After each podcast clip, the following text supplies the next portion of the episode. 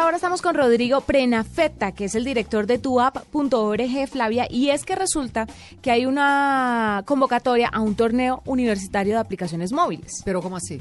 ¿Qué hay que hacer? Aplicaciones. O sea, cada universitario tiene que presentar una aplicación Si tiene una desarrollada idea, por si- ellos si- o por su grupo. Pues no sé si es que tenga la idea y ellos le desarrollan como premio la aplicación o si de pronto ya tienen que tener la aplicación desarrollada. Pero para eso está Rodrigo con nosotros. Rodrigo, bienvenido a la nube. Hola, gracias por la invitación. Bueno, es un placer tenerlo. Cuéntenos un poquito, sáquenos de la duda. ¿Ellos deben tener la aplicación ya lista o deben tener la idea y ustedes la desarrollan? No, ellos tienen que desarrollar su aplicación. De hecho, la invitación es a aquellos que quizás ya van avanzado en el desarrollo o quizás tienen una idea y tienen la capacidad de implementarla durante este proceso, porque la invitación es a inscribirse, pero es un proceso eh, por ahora, digamos, en que cada mes avanzan en cada uno de los temas necesarios para que ellos lleguen al final con una aplicación funcional y con un proyecto y un equipo para posteriormente motivarlos a que emprendan y se transformen en una empresa. Claro, ustedes deben ir analizando paso a paso y ver la viabilidad de esta aplicación ser algo exitoso y útil, ¿no? Me imagino que sea esa la idea. Exacto, tratamos de cubrir, digamos, todos los aspectos, no solo el informático, que quizás es el más obvio, sino que también el tema diseño, el tema eh, modelo de negocios, que suele ser lo más complejo de, de- de resolver. ¿Por qué, Rodrigo? ¿Por qué que es el más complejo?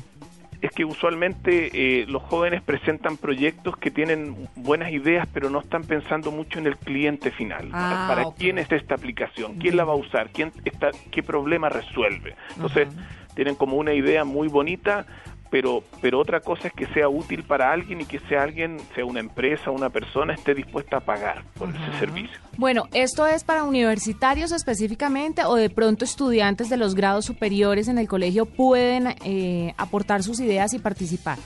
Eh, sí, eh, el, el- el- si bien el nombre dice torneo universitario, estamos apuntando más bien a estudiantes. Y hemos tenido grupos muy exitosos. El año pasado un, equipo de jóvenes de 15, 16 años de secundaria ganaron uno de los premios finales, así que está abierto también para cualquier estudiante geniecillo que puede tener mucho menos de, de, de 18 años.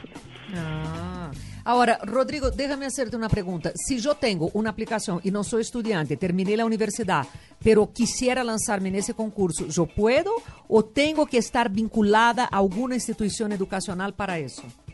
Mira, hemos abierto como una excepción justamente por este caso que preguntas, que un miembro del equipo puede ser no estudiante, pero pero el, el foco El resto está sí. apuntando a los estudiantes. Y, y- y ese miembro no estudiante eh, más bien se trata de quizás un amigo diseñador que se tituló más temprano que el ingeniero y que y para que colabore en el equipo, pero está orientado principalmente hacia hacia estudiantes. Ahora, caso a caso, me pueden mandar un email a contacto arroba tuapp.org y, y podemos analizarlo.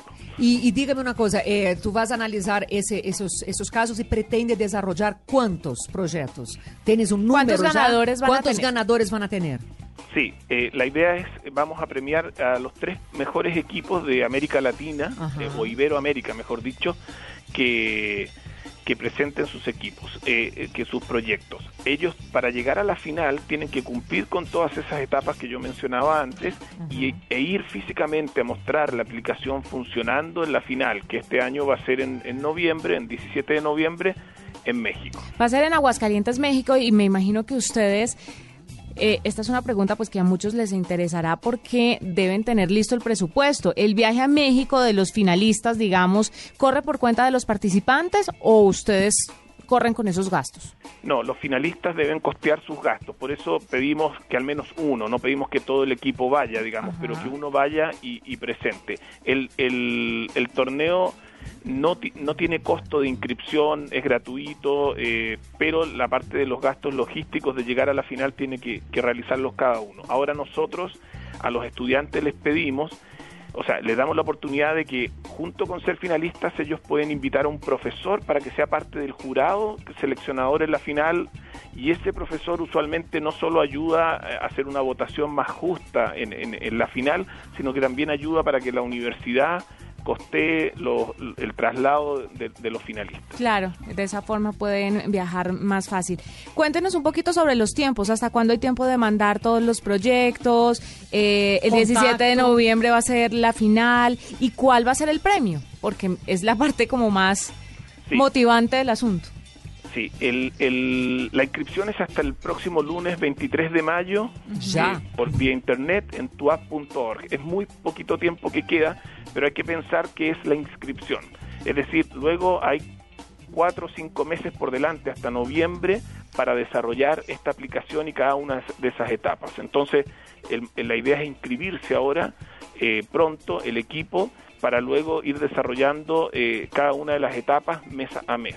Los premios que hay, eh, tenemos para cada equipo ganador un kit de desarrollo. La idea es que más que unos premios para que para que jueguen en la casa o, los muestren a los amigos que pueden hacerlo, la idea es que sigan desarrollando. Entonces están anteojos de realidad virtual programables, eh, varios equipos también para sensores para Internet de las cosas, robot programable, drones programables y creo que el principal premio realmente es la red de contactos que se hace en la final, porque la final no es solo un día, son cuatro días donde va a haber una expo, tu app, donde van a poder mostrar a la comunidad y medios y empresas sus aplicaciones, van a conocer a los otros estudiantes de América Latina, que creo que es un, tremendo valor, porque si yo hago una aplicación para el mercado colombiano, es hay que pensar rápidamente en el mercado mexicano, en el mercado argentino, chileno, peruano, brasilero, y entonces la mejor manera para hacer eso es tener un amigo ahí. y bueno, aquí van a tener la oportunidad de tener amigos iguales a ellos, de jóvenes, entusiastas y muy proactivos. Porque es que además el chiste es que se vuelva global, ¿no? Una aplicación que solamente se quede en un país, pues no va a expandirse de una manera, no va a ser un negocio lucrativo al final del día, pues que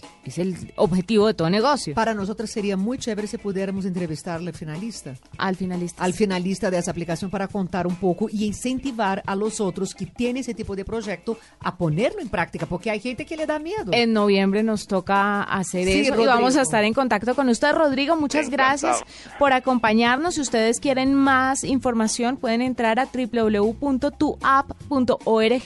y recuerden, si nos están escuchando a través de bluradio.com, que pueden estar también participando las personas que se encuentren en Chile, en Ecuador, Perú, Bolivia, Argentina, México y por supuesto Colombia. Rodrigo, mil gracias por acompañarnos.